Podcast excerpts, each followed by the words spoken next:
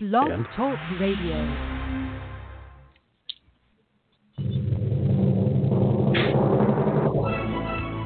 This is All About Wine, the talk show dedicated to the wine industry since 2009, featuring winemaker, cellar master, vineyardist, and tasting expert Ron. basically what we're trying to do on this program is just trying to educate people and trying to make wine less confusing and more friendly.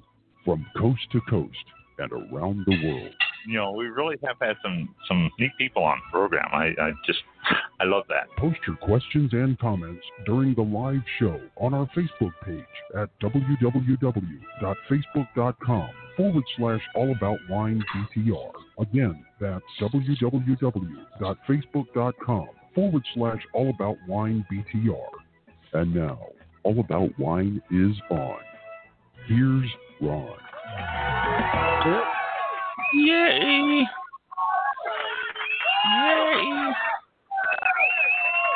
All right, thank you, thank you, best people. Thank you. Very right. cool. Very cool. Yeah, we are on. Uh, Oh. Welcome to the show. Yeah, we're got a. We don't have a guest this week, so we're just going to talk to you all for a while about different stuff that I have not been able to cover over the past. Oh, geez, uh, three months. We've had the luxury of having guests for the last three months, so uh, I haven't been able to pass some stuff on to you. Just some information that I think you might find interesting, and so we're you know, I've got notes and all that laying around here that I've been accumulating, waiting for a time to be able to tell you this. And next week we don't have a guest either, so I'll be able to finish up on some of these things that I've been wanting to talk to you about. I have a wine tonight. This is a Montepulciano di Abruzzo Italian, and it is Nope, I cannot spell that one. uh, yeah, I know. It's uh uh well Montepulciano I know I pronounced right, but uh the Abruzzo A B R U Z Z O Abruzzo. I think it's Abruzzo. Bosco it says on the bottle. I don't uh my uh engineer picked this up. She came in and I said, Where'd this come from? She says, I bought it. I said, Oh, that's cool. Twenty seventeen uh Italian red wine. And it's a Mon- Montepulciano grape it, I guess it's 100%. It doesn't say anything else. Aged in oak barrel and refined in the bottle. It says also ruby red. Uh, well, it's hard to read this fine print. Ruby red, fine and uh, persistent with scents of blackberries and plum jam. I always like. I haven't smelled it yet. It's in the glass here perfect with grilled red meat and aged cheese. And then it just gives information, uh, publisher, bottling, and all that stuff. Italian red wine. Uh, yeah, Montepulciano. It, I've had Montepulciano grape before. Let me see. Let me give you a little description. Oh, rather dark in the color. That's good. Wow, it's very nice. And Oh, the plum comes out. I like. I really do enjoy wine that smells like a plum or or uh, dark, jammy. Mm, nice, nice aroma. Very, very plummy aroma. Uh, it's and uh, berries, dark berries.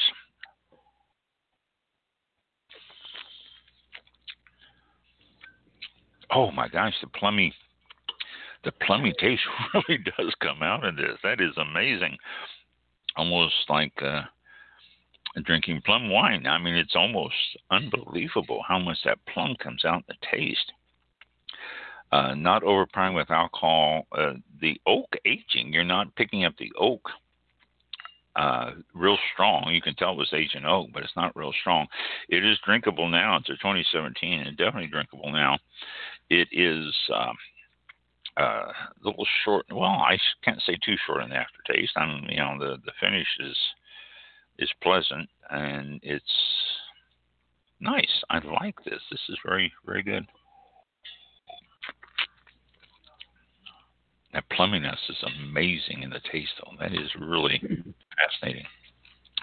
So, all right. So that's what I will be pausing periodically and sipping on tonight during the program. And uh, so I've got things to talk about. First, though, I'm going to throw this over to Mike. And since we've had guests over the last three months or four months, gee, back it started back in uh, September. October. Yeah, yeah, uh, October. Oh yeah, we've we've had guests almost solid since October, and I think we've had our first one starting in September. But during that period of time, Mhm. we've had all sorts of different people who uh, have stuff that uh, I think you all might be interested in. So I'm going to let Mike tell you about the guests, tell you what they're offering, and you know follow up on it if you will. So Mike, I'm going Mhm. to throw this out to you. Before I start that, though, I am drinking as well. I have a nice um, filtered water. Um, all right. That is in my what do you call those aluminum cup things that keep ice for like four days or something. But anyway, I have one of those, and uh, I'm drinking drinking water What- tonight. Uh, What is it's the 2021. Uh, 2021. Uh, it is a uh, um, March um, blend of uh, activated charcoal. I'm guessing filter, uh, whatever they put in those things. I don't know what. Oh, really? All right, Um, very good. Did, not tapped, getting but Uh, What what the color is nice and clear, crystal, you might say. clear. Yeah. For Florida water, it's it's not bad. Um, oh, yeah. Well, yeah, that's saying something too. Yes. Um, Although but it's Zephyr the- Hills again, comes Florida, and that's sold around the world. So you know, I'm. I, Yeah. yeah. It's along those lines, but uh, it it is filtered from the tap. I, I had to get one of those filters because the the water was the original tap water was just questionable, and um, so I had to I had to put something on it, and uh, Yeah. smelling funny, or smelling uh, a Ooh. little bit of uh, swamp, and uh, hmm? Ooh, what was that? A Uh-oh. lot of, uh, you know, uh, the municipalities. There's a lot of them in Florida that that are Mhm. really not good municipality waters. I don't know what it is in Florida. Maybe it's because of the swampy water and all that. They, they don't get deep enough in the aquifer or something. But oh, some of them are just Yeah. nasty. So Oh, they are. They're they're uh, Everglades fla- flavor, I think. yes, Um, exactly. Yeah. Although we've never yeah. sipped on the Mm. Everglades, we can imagine what it would No. be like. You know, you know. yeah, so, uh, anyway, that's what I'm drinking tonight. Uh, enjoying it, trying to save my voice. Uh, October the 8th, we had uh, co-directors Mark Johnson and Mark Ryan, uh, and writer uh, Michael Karam, um, and uh, they they uh, did a movie together. Uh, um, the movie is about sur- survival, resilience, and struggles. It's called Wine and War: The Untold Story of Wine in the Middle East and uh, proceeds from uh, watching that movie go to a great cause called uh, Cap Ho, C-A-P-H-O. For more information, go to wineandwar.com. You can click on the Watch Now button, and it'll take you to uh, uh, how you can watch it and all that kind of stuff. So it's it's really good, uh, and it's it's interesting. Wine has been in Lebanon culture for over seven thousand years. So yeah, definitely a, a good watch. Um, uh, let's see, October 15th, we had uh, Jim Laughren, uh, certified wine educator and author. You can uh, visit his website at jimlaughren.com. That's uh, J I M L A U G H R E N dot. And uh, he has two really cool guides available a 15 minute guide to red wine, uh, about 28 pages, and uh, with uh, actual text and recommendations, and a 15 minute guide to white wine uh, was a very, very interesting guest and uh, talked about all kinds of things. And it wasn't his first appearance on the show. He was on uh, uh, earlier in the year, I think. I have to Yeah, go back and find the date. He's been on a couple even- times. So yeah, yeah, back in 2020. Yeah. yeah. Um, and then uh, October 29th, we had our special Halloween special with the one and only Joy Neighbors. Uh, she's been on the show quite a few times. Uh, she's a uh, big wine blogger, and uh, she also does a grave interest. Uh, and her book is the Family Tree Cemetery Field Guide: How to Find, Record, and Preserve Your Ancestors' Graves.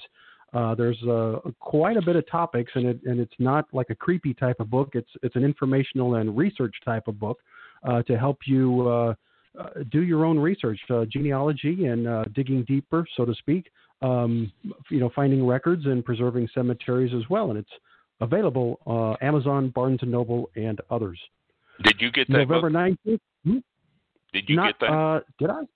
I thought I, I thought I, I got it. I Uh, thought you said I something. got to you go back and check. Yeah, I know. No.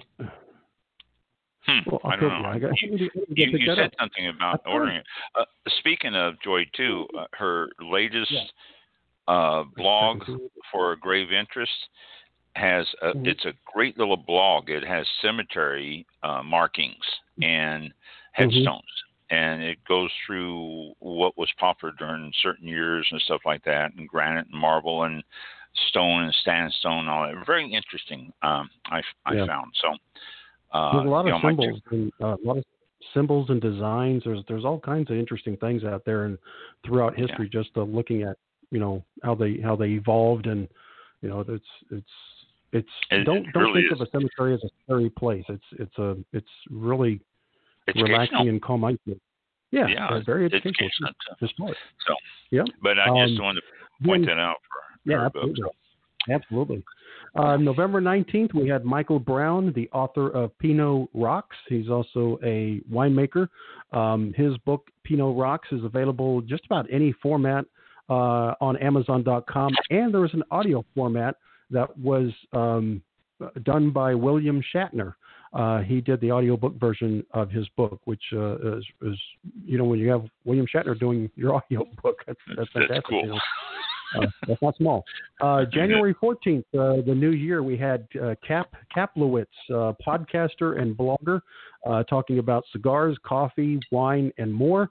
You can visit his website at kaplowitz.xyz. That is K A P L O W I T Z dot XYZ. And uh, be sure to tune in every Wednesday to his podcast. And I believe Ron himself here is uh, is a guest as well. Uh, speaker, Yeah, I'm a, I'm a member. It's, it's a roundtable discussion about wine, cigars. Thank you. Uh, Yeah. Bus before I wake. Uh, Mhm. It's a roundtable discussion about cigars, uh, spirits, uh, coffee, and wine. And I'm the wine person in the roundtable. Actually, the discussion's on Wednesdays, but he usually puts it up and posts it. I think Thursday or Friday. I'm not, you know, but every week it's usually up by Friday. So uh, check that out. But go to his website and there's links to everything. Yeah, absolutely. Um, February 11th, we had uh, Jeff Bradford. He was the uh, he's the founder and producer of Beer, Wine, and Spirits. He's a filmmaker dedicated to revealing the stories behind the labels of our favorite drinks. And uh, so you definitely want to uh, check that out. Uh, Jeff Bradford back on February 11th. And more recently, we had Natalie MacLean, who was a uh, podcast uh, host uh, called Unreserved Wine Talk, author, also an author. Uh, her book is called Red, White, and Drunk All Over A Wine Soaked jo- Journey from Grape to Glass. And this is, where's my, uh, hold on. And have to wait all 11 seconds? I have the book in my hand now. really? You got it in. it came in just today, and Oh. I opened it up. And I was like, "Oh my gosh!" First thing I had to ask, I haven't seen a book in so long. I didn't know what operating system it was. Um, Ah, so I was, yeah. you know, other other apps or what? Because I'm not used to this. I haven't. I mean, when you open it up, me, you said, "Oh my gosh, everything is upside down and backward." And then you realize you opened the book Yeah. from the back, and so you know. yeah. And Mhm. you know, I'm trying to figure out how to, you know, how to change the font, which is fine. Oh but, yeah, uh, yeah, it, it's been interesting. But uh, to actually have a paper book, uh, you know, with paper in it, it's uh, just something I'm, I haven't seen in a long time since I went to one of those places where they have a whole bunch of these things.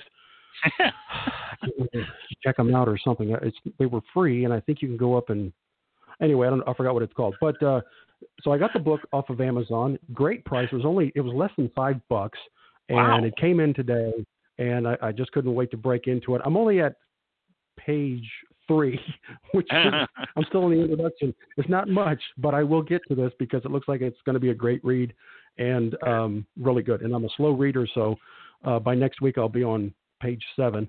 And um, but I'm, I'm gonna I'm gonna spend some time with this, and uh, I'm sure it's gonna, it's going to be a great read. The reviews were great. and I uh, can't wait to break into it. So that was Natalie MacLean. She was on last week, and um, that's her well, she, her book. I'm also, sure there's another one. there's another one out there, but yeah.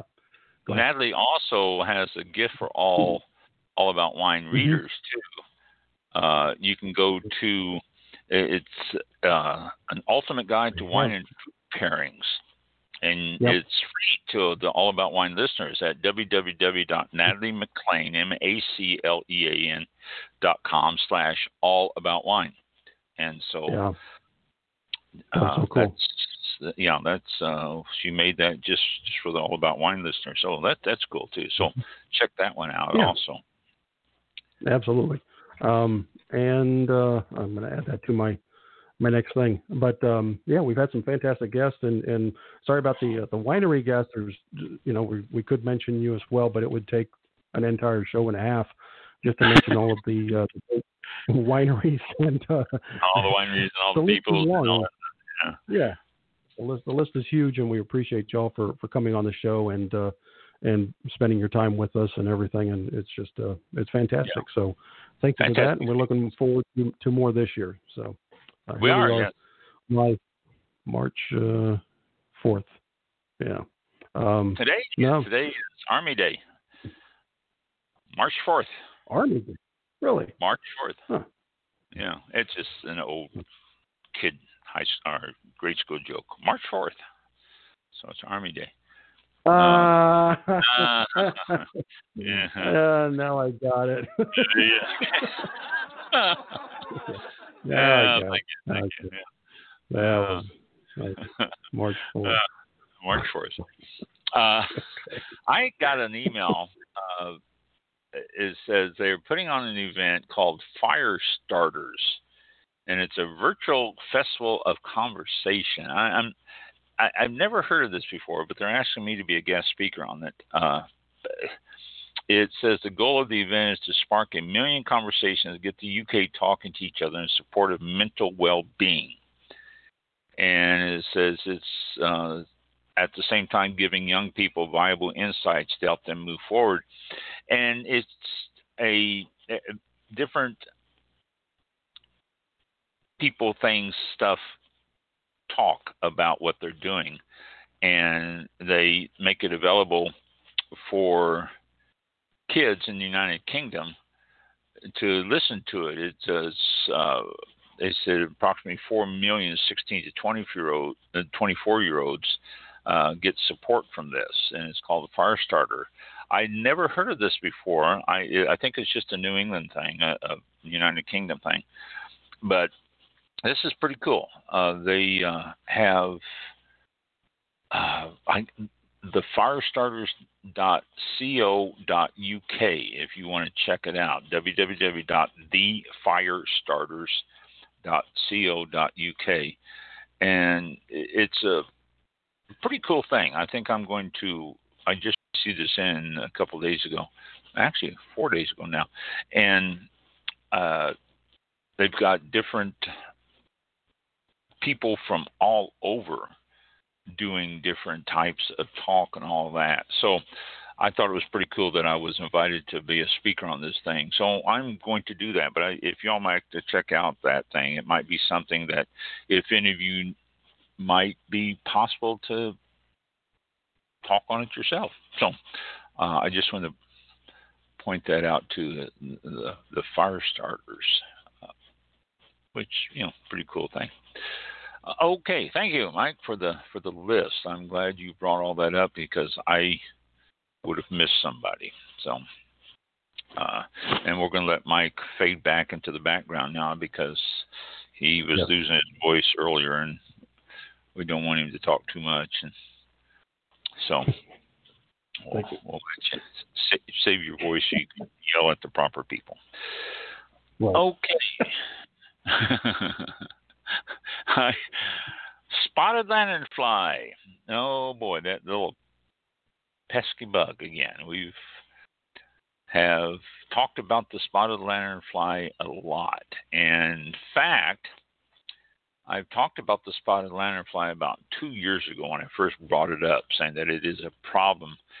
And I guess it's been about four or five months now, uh, four or five months ago, Smithsonian Magazine had an article on the spotted lanternfly telling how serious it was and talking all about it and all that. So I felt pretty cutting edge because of the fact that, hey, we had already discussed that and telling all about it. But the thing is, it is moving. It is not just in Pennsylvania anymore. It is going to other places, and it is going to other places faster than what they really wanted to do. The, the spot on lanternfly, I've described it to you, and I talked all about all that. Go back and check out the episode where I really went into detail. I won't tell you this. Uh, I'm going to it again. But it is oh this is a long article here. It tells all about it that is moving and everything else.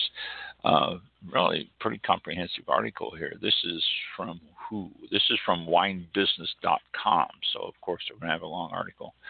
But it shows the spotted lanternfly it shows the egg sac it shows the bug. Pretty little bug. It is a spotted little bug.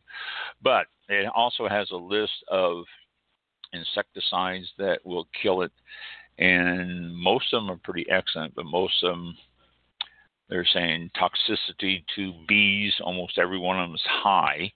So this is one of the problems of trying to find something that's going to kill the spotted lanternfly is high, uh, high toxicity to bees. Every one of them, I think. Wait a minute, there's except for one, um, um, paraffinic oil is the only one that is not a high level of killing bees. So, and that level is only for eggs of the spotted lanternfly. But it is moving south, it is moving east, it is moving west.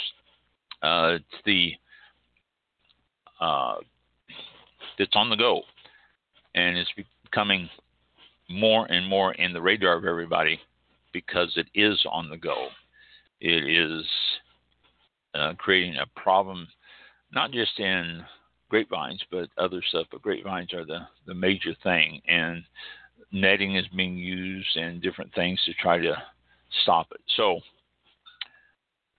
spotted lanternfly, uh, we've talked about it, but it is moving north into New York more, uh, southern Canada. It's moving back east from Pennsylvania, uh, New York, and and New Jersey and Delaware. It is moving south faster than we wanted to. They've found it as far south as Georgia and west, and it could be devastating if it gets all the way to the coast. So I will keep you up to date on this as I find out more. But I saw this here about the spotted lanternfly, and it's something that we have been discussing for off and on for a year now. So I wanted to point that out to you.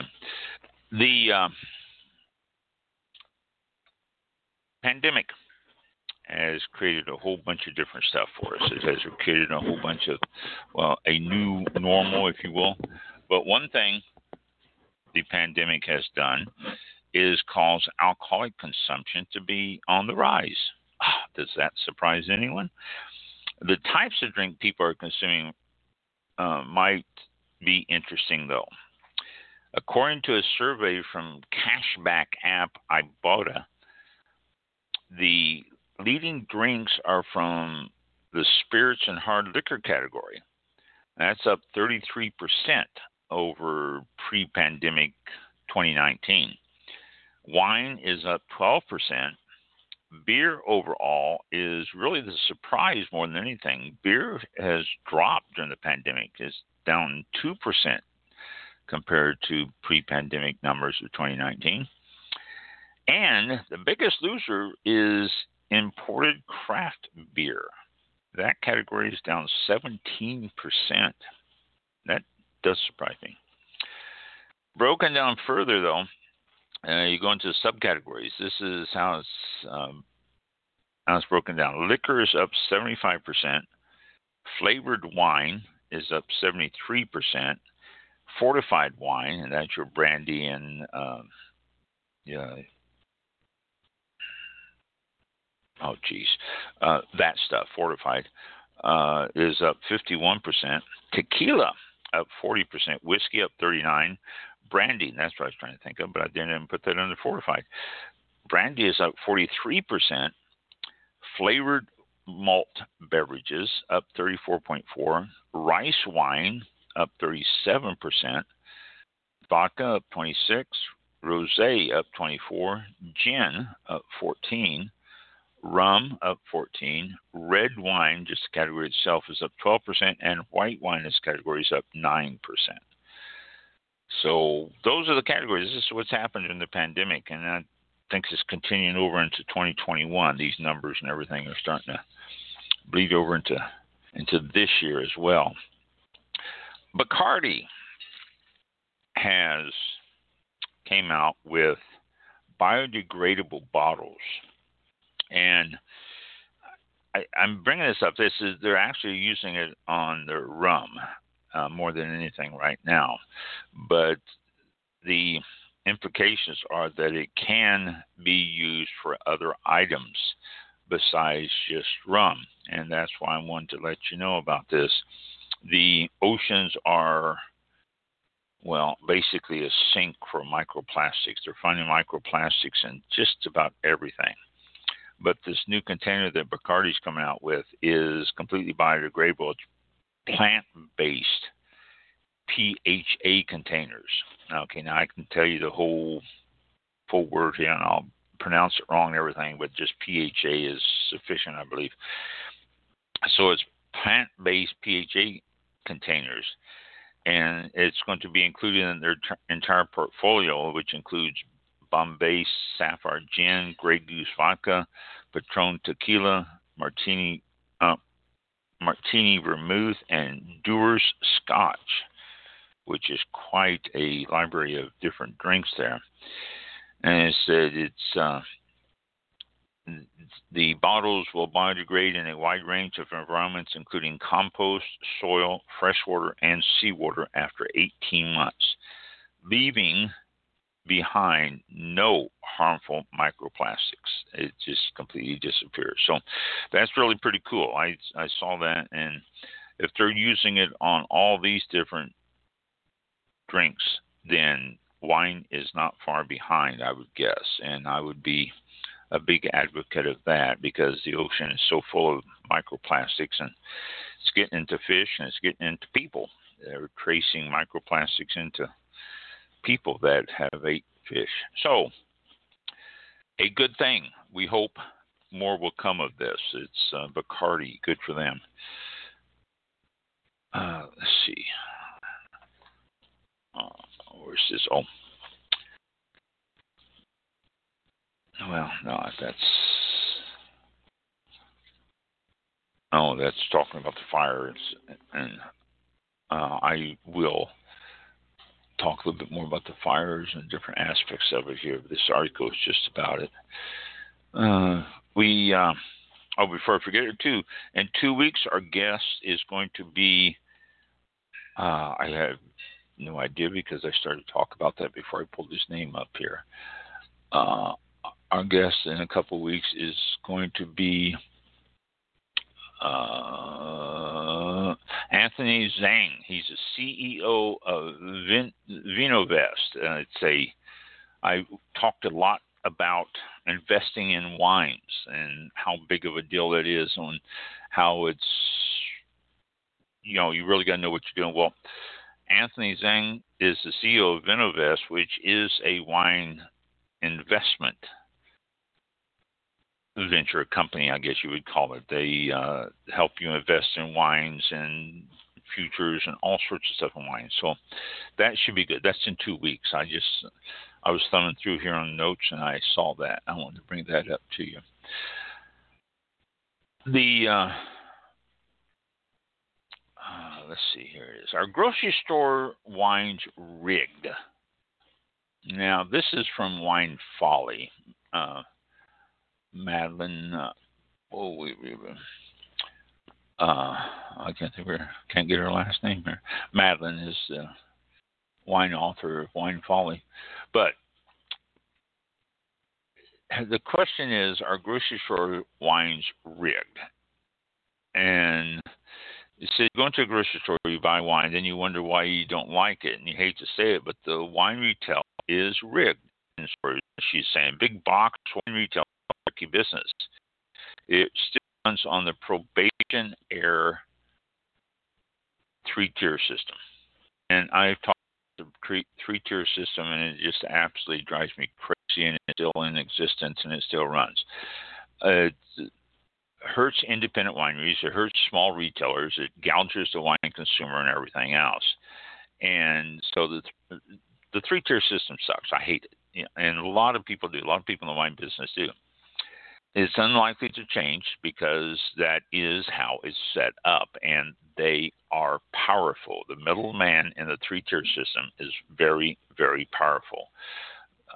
Southern Wine and Spirits is one of the big ones, and they well, I'm not a big fan. I, I've had run-ins with Southern Wine and Spirits over the years, and I'm not a big fan of them. And but that's just one, and they control a lot. This is how it works. Basically, what happens is the producers, uh, grape growers, and the wineries make the wine. Then the importers step into it and these are the ones that bring it from overseas or wherever. Then the wholesalers step into it. Now, these are the distributors that are the big part of the wholesalers. These are the ones that take it out to the stores and everything else, not directly from the wineries, but through importers and distributors. And then it goes to the retailers, the retailers and stores and the restaurants. And then finally, it gets to you and me. And by this time, the markups are outrageous. It is uh, something that you can sell for, you know, ten dollars. By the time it gets all the way through the steps, that thing is almost doubled in price. And this applies to everything. You can go to a winery and pick up a bottle of something and then try to find it at a store, and you're going to see the price is going to be up because it's shipped. So the retail system is really, uh, you know, the markup. Uh, so when you go into a grocery store and you pick up a wine that is marked at eleven ninety nine, you can imagine it is a pretty cheap wine.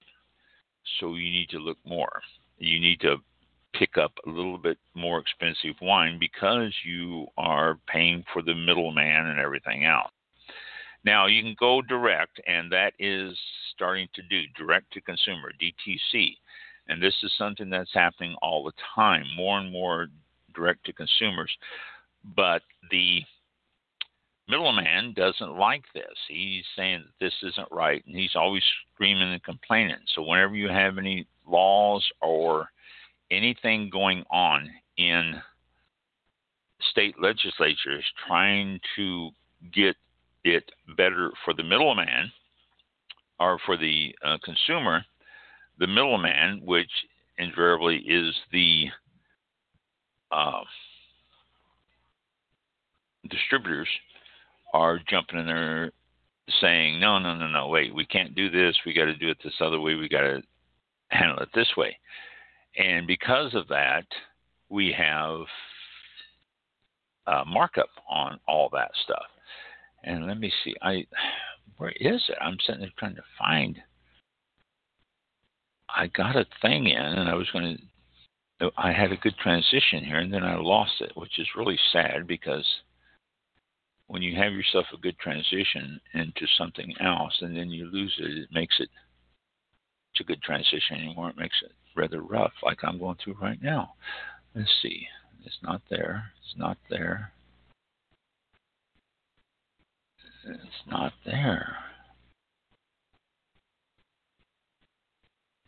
There it is. Okay. Uh, I, I finally found it. Uh, so direct to consumer. This is what has been going on. FreeTheGrapes.org has been battling this forever and ever. FreeTheGrapes.org is located in California. If you don't have the app, if you don't have their website if you're not checking into it or anything. You really should because it's a great little site and it tells you what's happening in this country with all that shipping and everything else. Well, many states are in session now. They're back in uh, the first of March. You need to catch them fast because when government goes into session, they have to get things done in like two or three weeks because then it makes them really tired and they have to go home for two month vacation or recess. So they're in session right now. But the up to date direct to consumer DTC legislation is starting to hit in some of the states now. Tennessee, for one.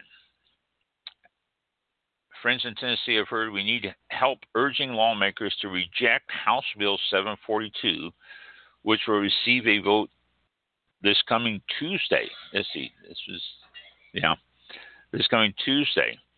Uh, House Bill 742 will eliminate the ability to purchase and receive wines directly from your favorite wineries.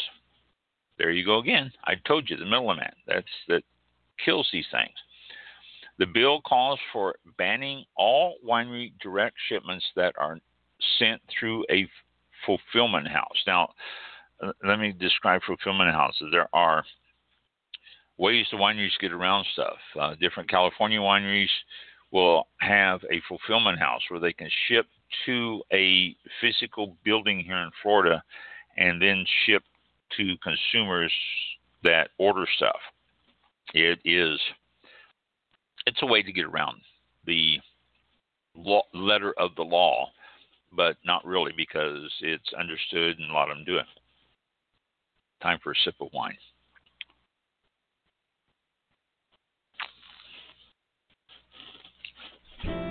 Oh, that's, yes, thank you.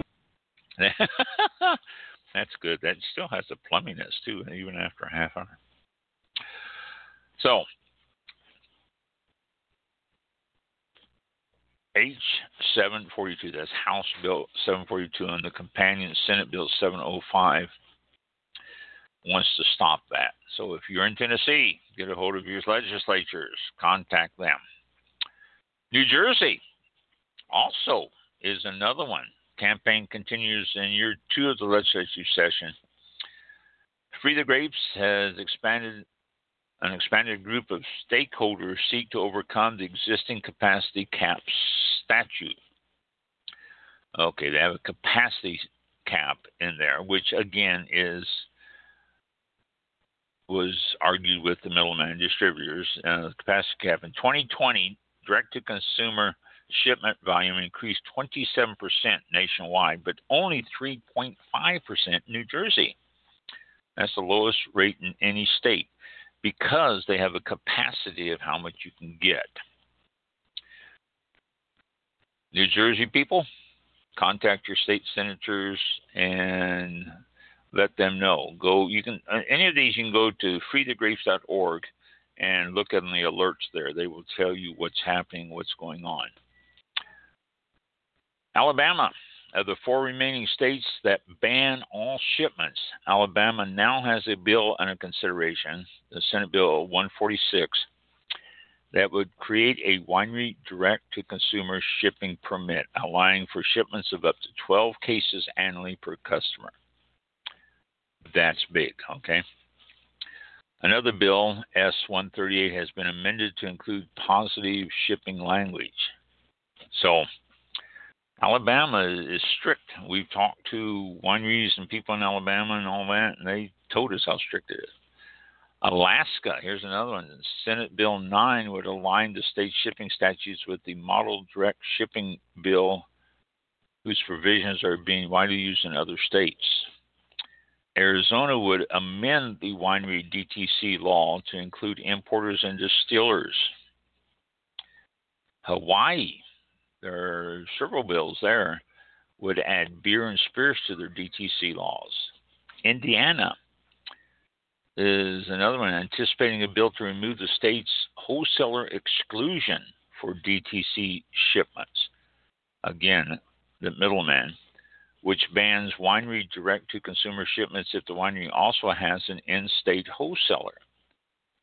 So if you have a wholesaler in the state, you can't sell, directly to the consumer because then that would cut out the middleman. So they are looking at stopping that exclusion. Kentucky is has a fix-it bill that allows shipments from fulfillment houses, which was not allowed under the law that was passed in 2020. So they're trying to get that taken care of. Mississippi has two DTC bills that died in committee in early February. Mississippi is another one of those tough states to get stuff done in. North Dakota would allow microbreweries to ship DTC. New Hampshire would allow the state's liquor commission to be a DTC shipper of wine and spirits. The bill has passed the Senate, now is before the House. New York, there's a couple of them there. Uh, retailer DTC bills supported by the National Association of Wine Retailers and Free the Grapes. Uh, it's in committee right now. It would authorize the direct to consumer shipping of up to 36 cases of spirits per consumer by a distiller, which spirits is wine is included in that. Ohio has a DTC shipper bill to overcome the 250 gallon capacity uh, cap statute in the legislature. Uh, Ohio and New Jersey are the only states with these capacity cap provisions. Oregon would increase the monthly direct to consumer shippers limit from three to five cases. That's a bill S 406. Y'all can go to your state legislation and do this. I encourage you highly to do this go to your state website, your Senate website. I, am a member of the Florida website, and they give you updates and stuff on all the stuff. And most of the stuff is stuff you're not concerned about. At least I'm not. But national and state, you can become a part of the email of both these, and they keep you informed of what's going on and what's happening and stuff and you really should. I mean, it's just uh, I know government drives you nuts and everything, but 90% of the stuff I see, I just click out of and I don't worry about. But then every once in a while, there's that extra 10% of stuff there, and particularly when it comes to wine bills and stuff like that, that you really should keep up on. And if you're listening to this show, I know you're interested in that stuff. So become a active member of write uh, writing your legislator, and you don't have to write a hard copy letter. There are a lot of times when you get those sites, there is an email address. and You can just put a quick note in there. You know, like you know, pull your head out your ass and pass this bill. I mean, you know, sometimes that is enough if enough people say that. Rhode Island, uh, current on-site visit required. Uh, also known as the winery visit penalty. They're looking at rescinding that and stopping that, replacing that. Utah, this is a tough state here. Uh, Senate Bill 59 is intended to replace the fall, flawed special order bill from 2020 but it just seems like another special order bill. It doesn't really change too much of anything. So it's in the House Rules Committee right now, so it's got a ways to go before it gets up for votes, but still, I'd be on top of that. And Wyoming had H13 signed by the governor will become effective 7 1 21, which increases the wine shipment limits from 4 to 12 cases a year but it still includes an existing exclusion for wines sold through the state's control system. So that helps some, but it's not completely, totally great. So, so there you go. Prohibited shipment. There's only a few states: Utah, Mississippi, Alabama, and Delaware. That is prohibited shipping. Allowed with restrictions, a few more states Arizona, Louisiana, Tennessee, Indiana, Ohio, Rhode Island, and New Jersey. And then the rest of the country allows shipping. So if you get on top of this stuff and start letting them, that is the winery to consumer shipping state law, uh, the ones I just told you there. That's uh, the ones we're more concerned about. Retailer to consumer state shipping laws are different. This is uh, retailers, uh, liquor stores, stuff like this. These are different laws. These are the ones that are fall into a completely different category. Very few of those are allowed. Oregon, Nevada, North Dakota, Nebraska, Louisiana, Florida, West Virginia, Virginia, District of Columbia, Connecticut, and New Hampshire. That's it. Those are the only, or Alaska. I'm sorry. Those are the ones completely allowed. And then then there's a four of them here that allow with restrictions: California, Idaho, Wyoming, and Nebraska, and all the rest of them prohibit retailers shipping to consumers. So, you know, there's a lot of work to be done on what's happening and how we can get our wine. And you say, you know, that doesn't seem like such a big deal, but it is a big deal. It really uh, prohibits direct shipping from different places, stores and stuff, and from uh, big box stores and all sorts of stuff. It's implications there on that. So keep on top of this. I will try to keep you informed. This is stuff that I have just recently came on here. I think I have something else here that I was going to mention along that same line. Let me see if I can't find that quickly here. Uh, changing, you know, this. No, no. All right, it's not important. I basically covered what I wanted to on that, so that's that's good. Three new can sizes for wine in cans has been approved. TB, that's the Tobacco Trade Bureau. These are the ones that give us our rules for for wines and stuff. If you haven't been to ttb.gov, go to it. It's always a fun read. There's a lot of stuff there. There's a big section on wine, big section on beer, big section on spirits, and all the sections are just a lot of pages and all that. But there's, if you go on the one on wine, you can see a bunch of cool stuff there. It lists the grapes that are authorized to be sold in this country and all sorts of cool stuff. But this is just passed three new can sizes. Uh, this means winemakers can sell individual cans in the most popular 250 milliliter size, as well as the most popular size in parts of Europe, which is the 200 milliliter can. It also means wine can be packaged in the 355 milliliter can, which is a traditional 12 ounce beer can. So 355 is about the beer can size. The 200 is, uh, uh, well, a little bit more than half. The 250 is very popular wine can size. These are the ones that you normally see, 200 mil. This final rule amends the alcohol, well, the TTB regulations that govern wine and spirits and adds seven new standards for filling of wine and distilled spirits. So it's not just wine, but it affects spirits also. The ruling has added the three sizes I just mentioned the 200 milliliter, the 250 milliliter, and the 355 milliliter. And 355 is your standard beer can size. So, current standard for wine fill are con- contained in subpart H, part 4 of the TTB regulations. And the term standard of fill is used in TTB regulations to tell you how much it is and all that, rather than the size or the capacity of the container. Standard of fill. Because it's government, they got to talk that way. Uh, sometimes uses size or container size or standards of fill.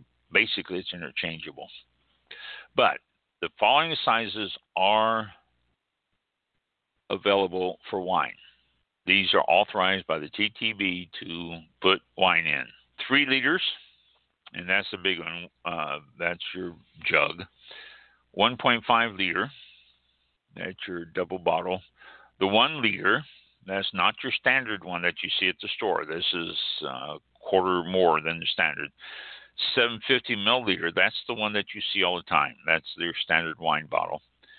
500 milliliter, 375 milliliter, which is half of the standard.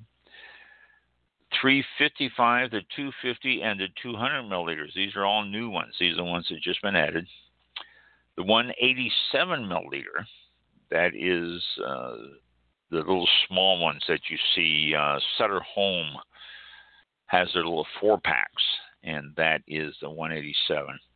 The 100 milliliter and the 50 milliliter. These are all authorized sizes. I don't think I've seen wine in a 50 milliliter package.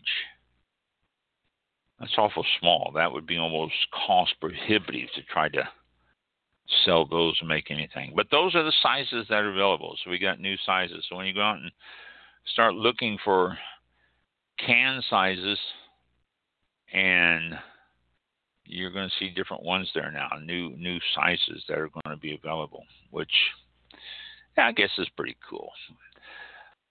Of let's see, I we're going to go. Let's see, I was going to. Oh, this is, I said I was going to visit the fire again. Napa Sonoma wineries damaged in the glass fire. This is the one that was the big one, that area there. I never saw a list of the wineries that were affected. This is the list. These are the ones that were affected and suffered, suffered the most damage at the glass fire and that was back in uh, September, I believe. It started and it was put out uh, first of October. But uh, following wineries and vineyards suffered the greatest amount of damage. Brethren's Family Winery, and I don't know what counties these are in. I mean, some of these could be in Upper Napa or Sonoma around that area, so I don't know. But that's all I know is this. I suppose you can look them up. If you, if I mention one of your favorite wineries, you you know where it is anyway. Uh, I said Brethren's, not Brethren. Behren's, B E H R E N S. Behren's Family Winery. Burgess Cellars. Dutch Henry Winery. Eden Vineyards, that's E E D E N. Fairwinds Estate Winery. Flying Lady Winery and Estate, Hourglass Winery, Ritchie Creek Vineyard, Sherwin Family Vineyards, Spring Mountain Vineyards, Sterling Vineyards, Tofanelli Vineyards, Tuck Beckstoffer Vineyards, and Newton Vineyard. So these are all the ones that have serious damage from the fires last, uh, well, last quarter of last year, back in September. And that doesn't list the ones that had a little bit of damage all that. These are the ones that have substantial damage. So I want to give you that list. I, I saved this list here so I could pass on to you, and I, it has gotten past me until just now, so I was able to to find that. And let's see, let's go back here to something else here that I was going to say. Uh, oh, oh, there's lots of little things here, but I'm not going to get into all these different ones with you of uh, the effects of the judgment of Paris and Napa. Uh, that's uh, an interesting point there, how that affects realities of smoke. A good article. It talks about how smoke taint has affected the wineries, especially in Oregon and uh, that area there. Making of a hundred point wine. These might be things I get into next week with you too. A little bit longer there.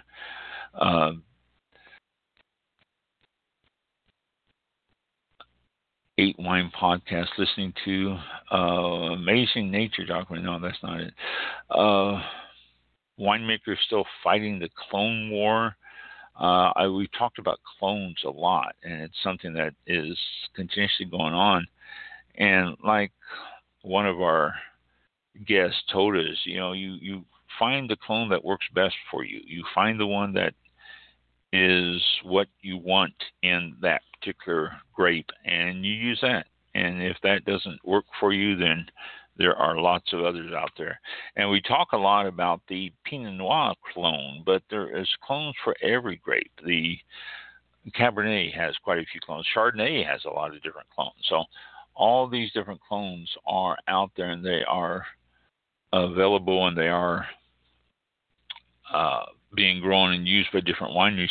And I, I, I want to say no, you would not be able to tell the difference, but maybe you might be able to. I mean, the big difference in the clones, if you have wines made from one clone or another next to each other, you might find different things about them that you say, wow, I never realized.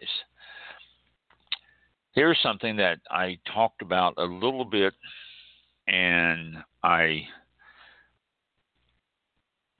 found this. This is a long article. I haven't read it all the way through, it just came in.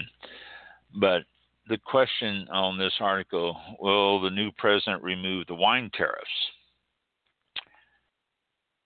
And so far, no.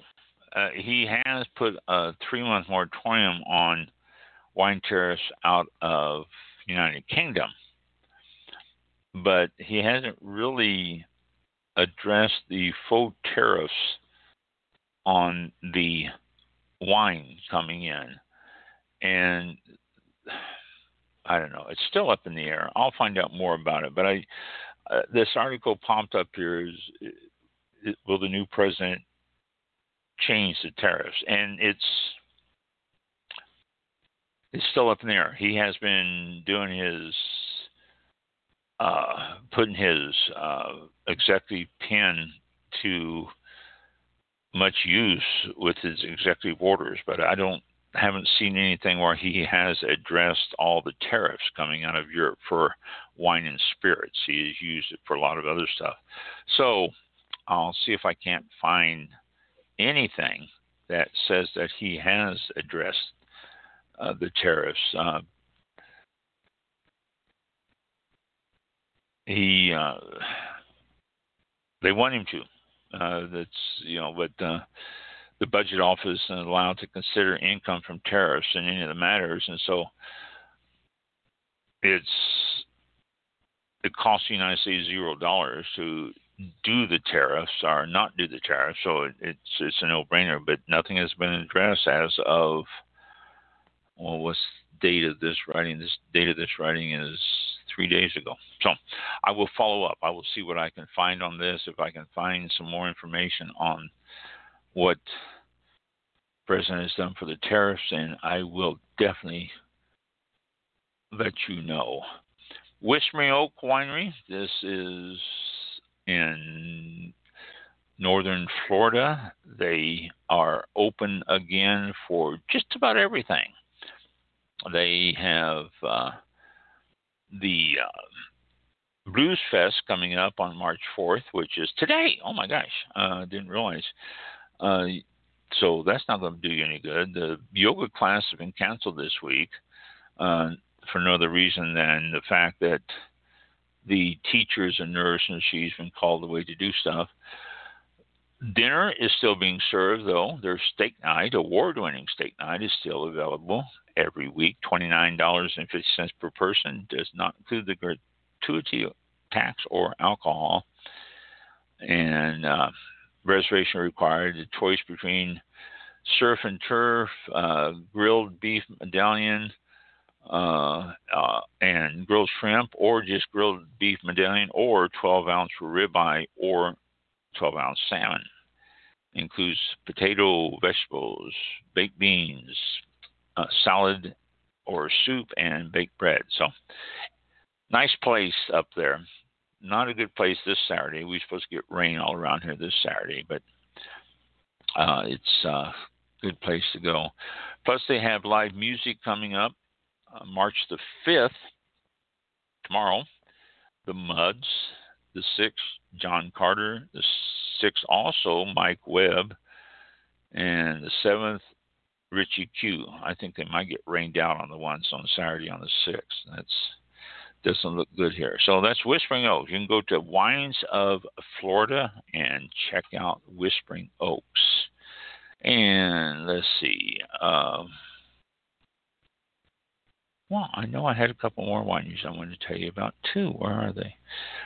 Our standard ones. I mean, you know, I, I've told you it's been a while since I've talked about them because we have an oh Tassel Ridge.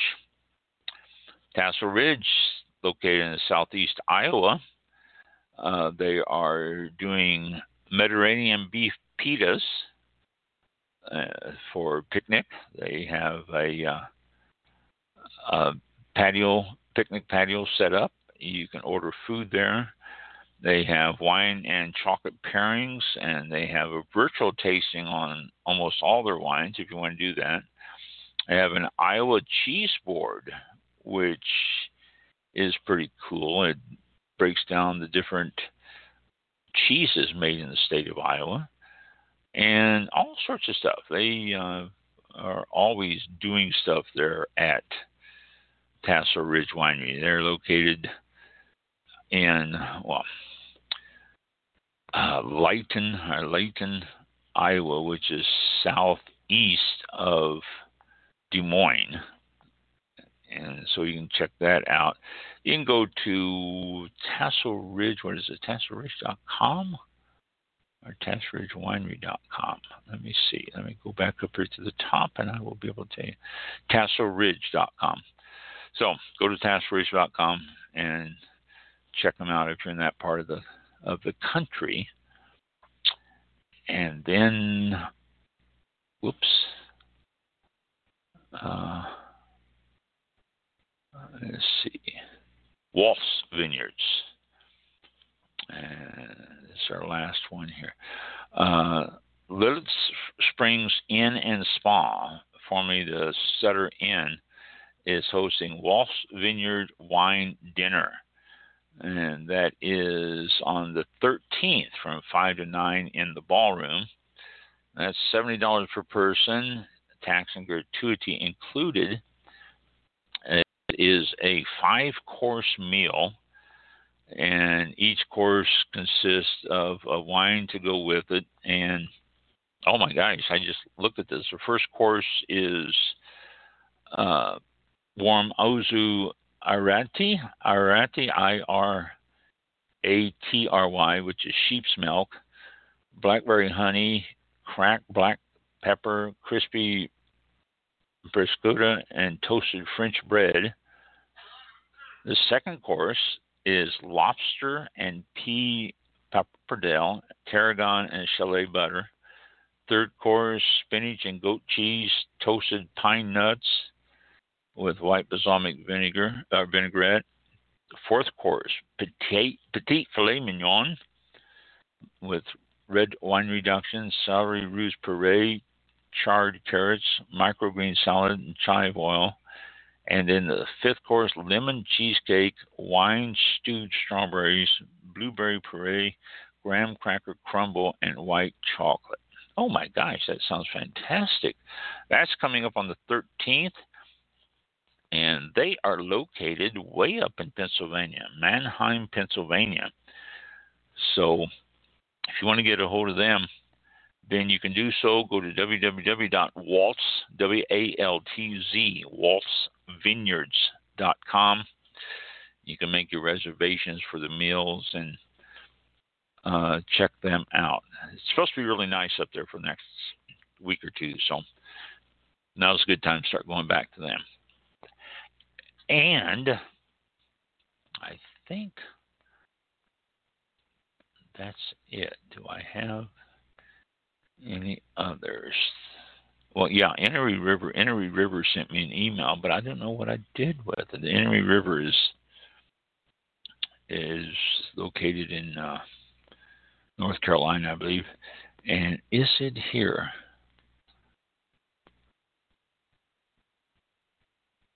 Uh, uh, no, it's not.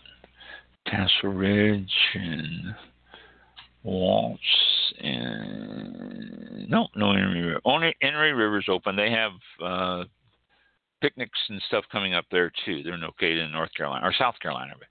So visit your local wineries. They are always, always a good place to spend an afternoon. A lot of your mask requirements are still in effect, but you can go outside to the tables.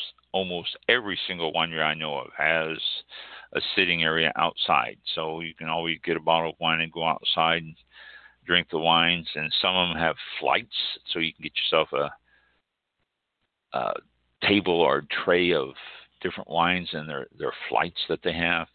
All sorts of ways you can visit your local wineries. Everybody's still hurting from the bad 2020, so patronize and visit all of your local wineries and keep them busy and make them happy. And we all will be happy on that. So, and I think we will close it up for tonight. All righty. Um, ah, sounds good.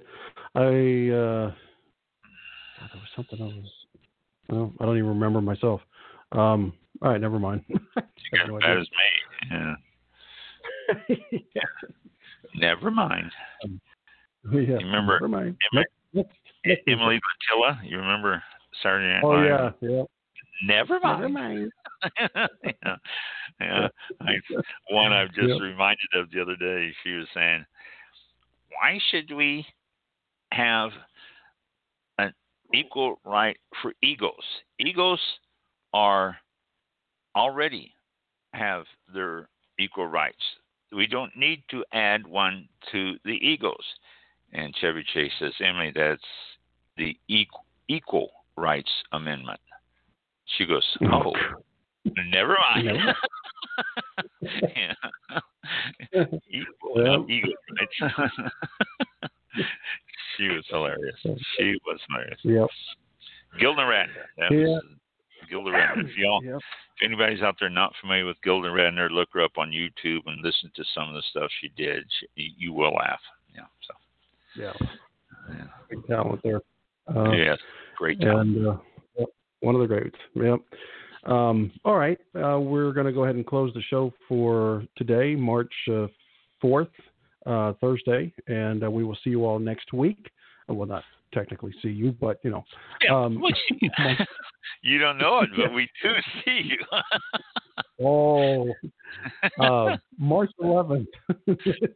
March Yeah, 11th, we'll be back at 7 p.m. Eastern Time for another uh, great uh, show on All About Wine.